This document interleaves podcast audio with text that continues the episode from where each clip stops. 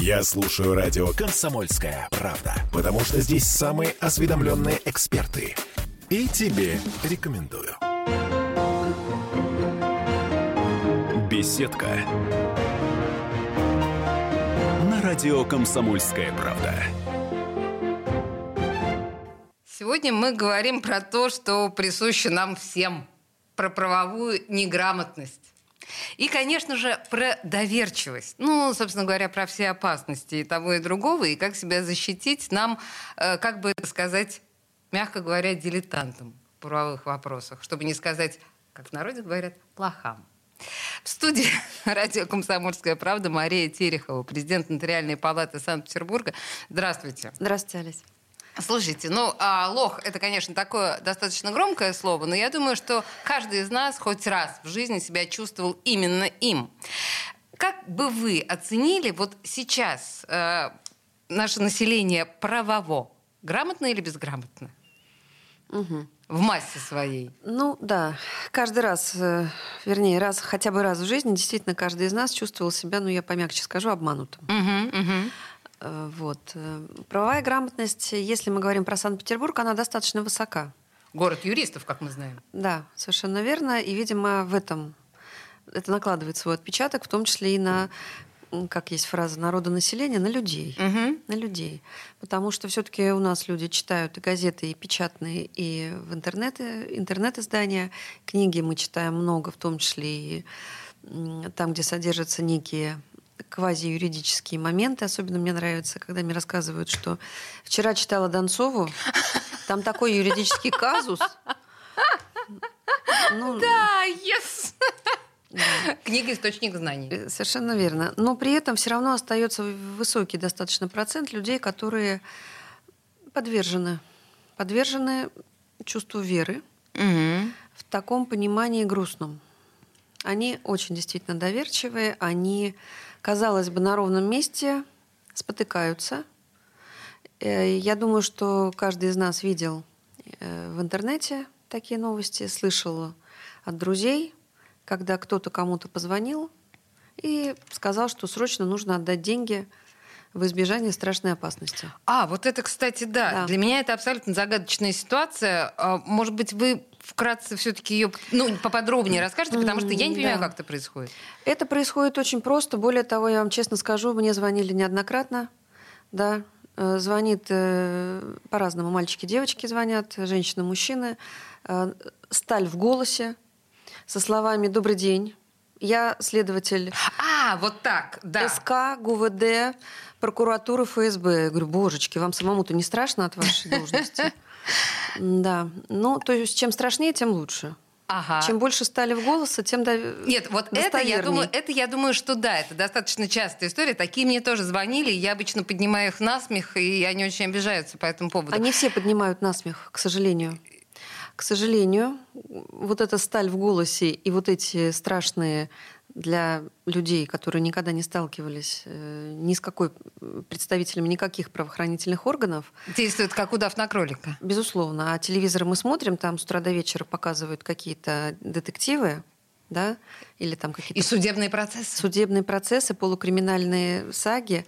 А мы же понимаем, что когда снимаются фильмы, ну, у каждой профессии есть свои нюансы. И ни один здравомыслящий консультант – э, какого-то фильма про правоохранительные органы не будет по-честному и по правде, причем из добрых побуждений, угу. э, рассказывать какие-то нюансы и секреты своей профессии. А зачем? А как тогда мошенников ловить? Когда все будут телевизор посмотрели и все узнали, как это работает. Ну нет, конечно. А, вот. А кто-то с полным пониманием и доверием к этому всему смотрит. И да, звонят, мало того, что представляются вот такими структурами, говорят, что вы попали в разработку мы вам очень доверяем, мы давно за вами наблюдаем. И надо, чтобы вы нам помогли в нашем следственном оперативном эксперименте, ну, либо оперативный эксперимент, да, либо следственный эксперимент. Людям без разницы. Одинаково слова эти воспринимаются страшно. А вот. Надо, чтобы вы нам помогли. И дальше, возможно, варианты. Как минимум, люди все свои сбережения, а то еще и берут кредиты, передают мошенникам – То есть вы сталкивались с такими Прямо, ситуациями? Конечно, конечно, конечно. Есть такие ситуации. И люди, естественно, попадая в такие ситуации, начинают обращаться во все органы, в том числе в нотариальную палату, Мгм. чтобы найти защиту и ну, хоть какую-то помощь, и хоть какое-то разъяснение, ну как же так? К сожалению, это есть. К сожалению, это ну, такой достаточно обширный характер имеет. А чем-то может помочь в этой ситуации нотариальная Не палата? верить.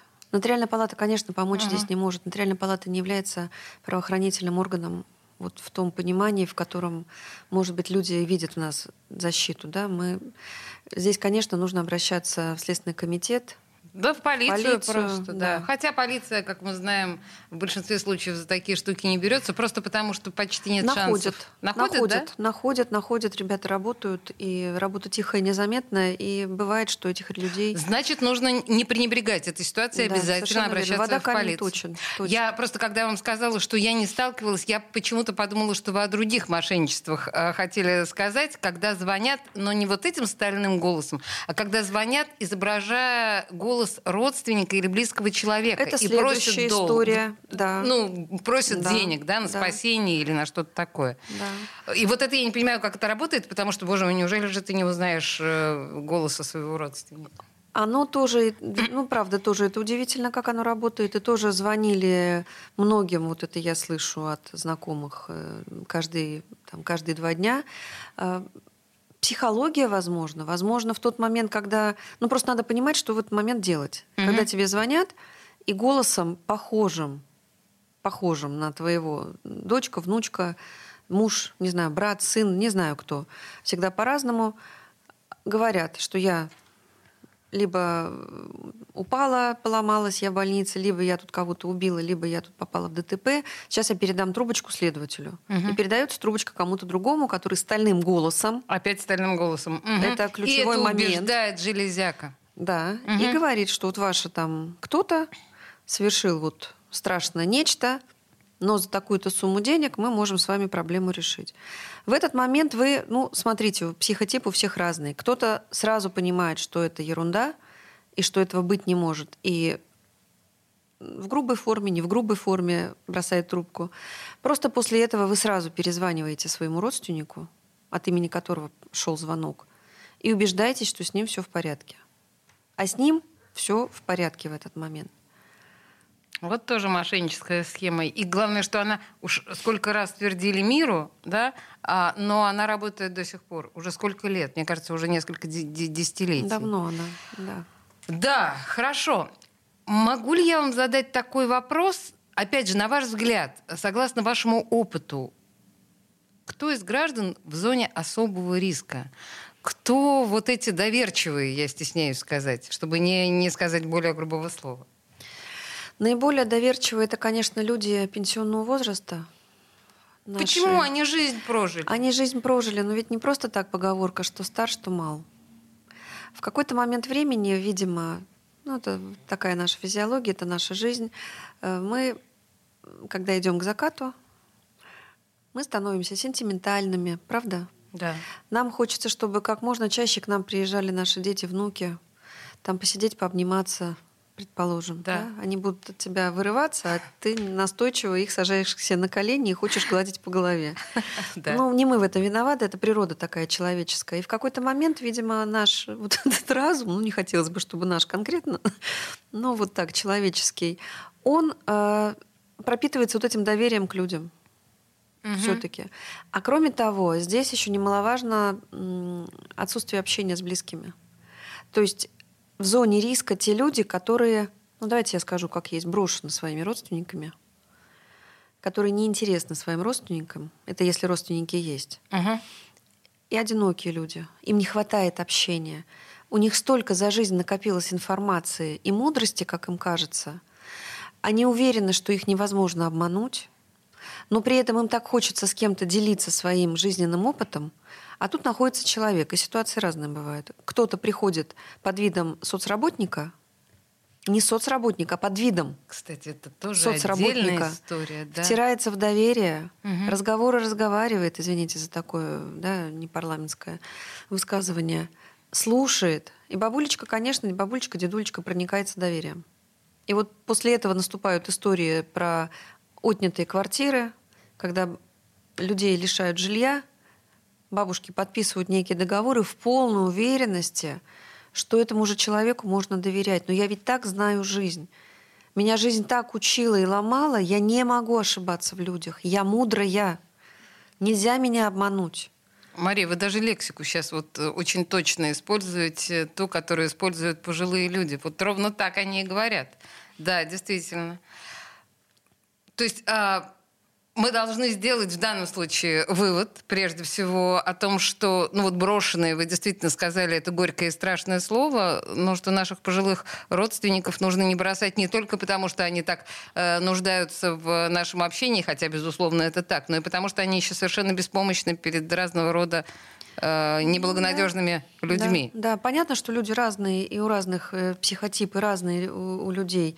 Кто-то и в 70, и в 80, и в 90 лет э, распознает этого мошенника, и доброе напутствие ему скажет, прежде чем бросить трубку.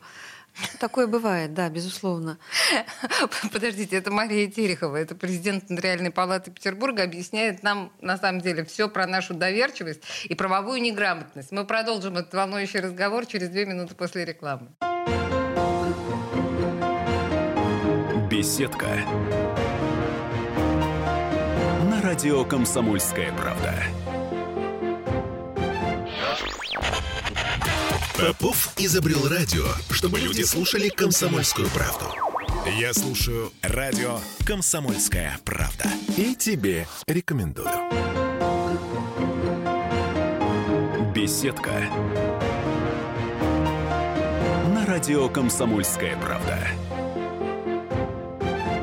О нашей доверчивости и правовой неграмотности говорим мы с экспертом Марией Тереховой, президентом Нотариальной палаты. А вообще-то честно вам скажу. Мы говорим о мошенниках. Ну, по крайней мере, о них тоже, которых развелось в последнее время очень много. И чем сложнее экономическая ситуация, чем мы больше не уверены в себе или взволнованы, тем более мы подвержены манипуляциям разного рода нечистоплотных людей. Слушайте, хорошо, а, но каким образом вот мы же с вами, мы не просто так по душам да, э, собрались обсудить э, доверчивость и неграмотность правовую. Что может нотариус в этой ситуации, как он может скорректировать нашу жизнь? Нотариус может и корректирует нашу так. жизнь, потому что зачастую мошенники, вот если мы вернемся к пожилым людям, угу. одиноким, одинокие люди за свою жизнь в том числе наживают и деньги, и квартира у них может быть, да, ну, как правило, она есть. И, конечно, мошенников интересует именно это, а не теплые беседы с бабулечкой. И они ее всячески уговаривают это переоформить. Ну, самый такой легкий развитие, самое легкое развитие истории, это они ее уговаривают делать завещание. Да? Нелегкая история, это они уговаривают ее дарить, эту квартиру.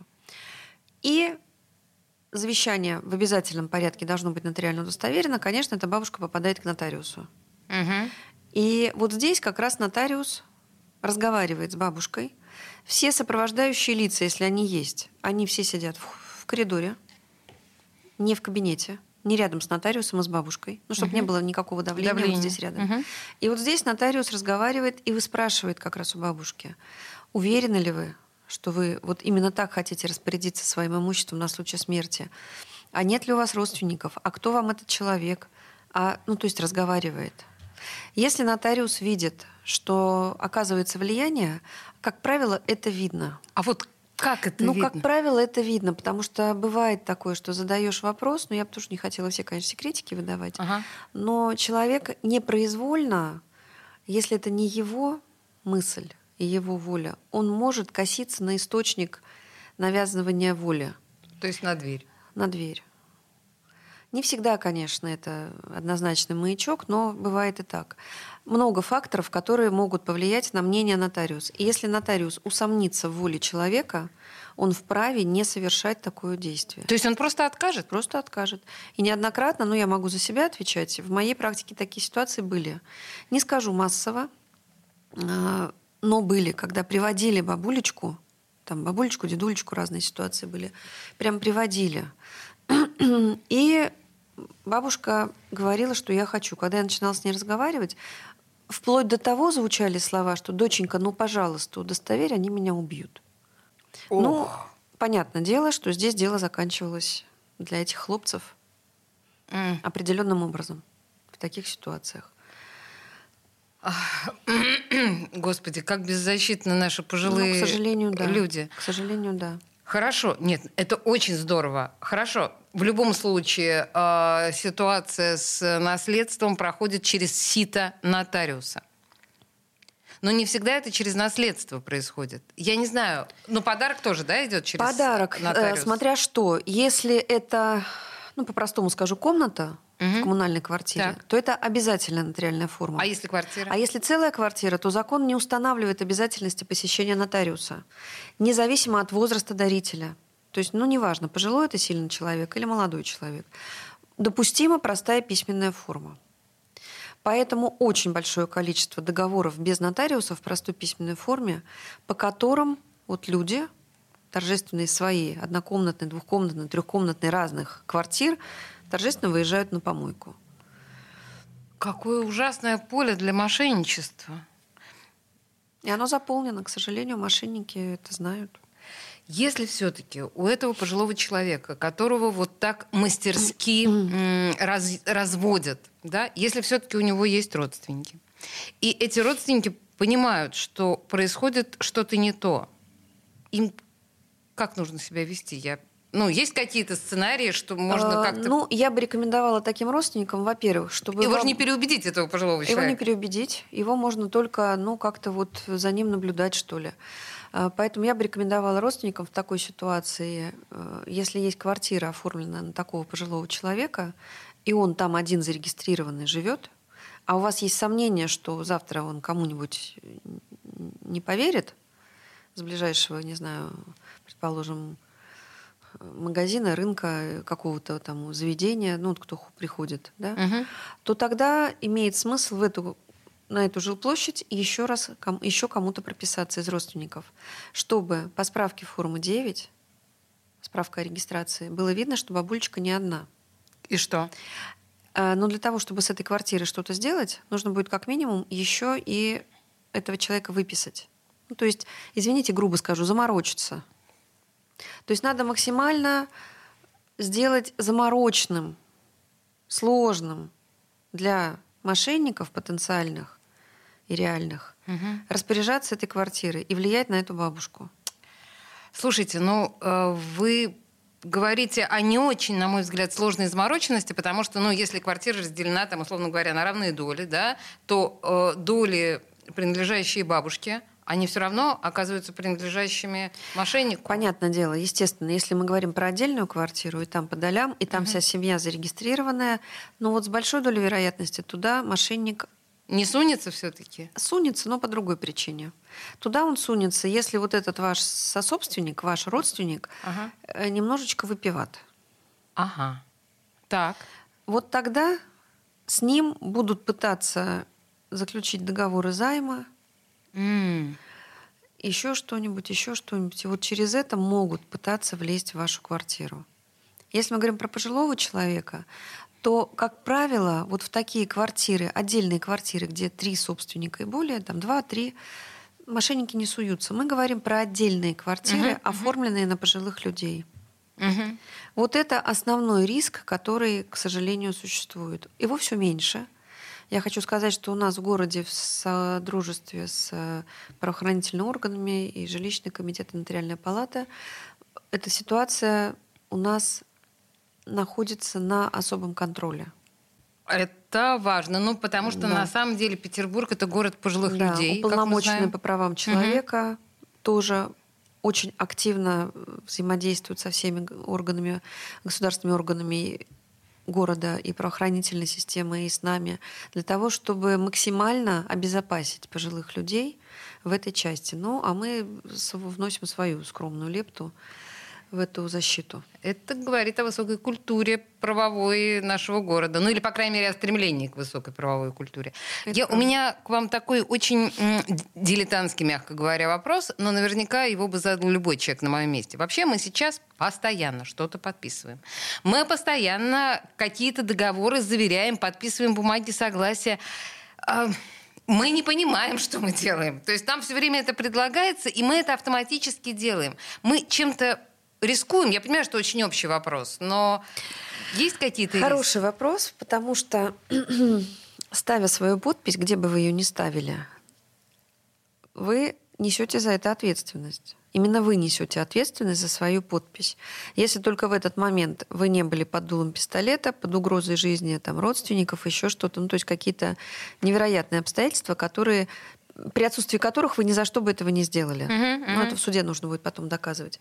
Если вы это подписываете в обычной жизни, в текущей жизни... Подмахиваю просто. Uh-huh. Да. То сложно будет вам обосновать это тем, что «а я не знал, я ничего не понимал, вы это подписали». У вас всегда есть возможность спросить, ну, я так, сейчас идеальная картина мира. Я понимаю, про что вы говорите. Uh-huh, Медицинские uh-huh. центры, где мы подписываем согласие, я их точно так же подписываю. Пять раз прочитаю, пять раз ничего не пойму. Да? Но я прекрасно понимаю и доверяю врачам, и понимаю, что, ну, наверное, плохого мне ничего не сделают. Не наверное, они сделают, а скорее помогут. Вот. Но вообще-то мы с вами, конечно, отвечаем за нашу подпись. Ну, просто давайте помнить об этом, да? Э, не то, чтобы мы что-то можем изменить, но помнить об этом имеет Я вот смысл. еще хотела бы про подпись, если у нас есть возможность сказать. У да, нас, у нас кроме минута. подписи нашей руки, нашей рукой. Угу. Есть еще электронные подписи. И я бы хотела обратить внимание тех людей, которые приобретают недвижимое имущество и оформляют договоры, например, в банках, если ипотеку берут и прям сразу там оформляют.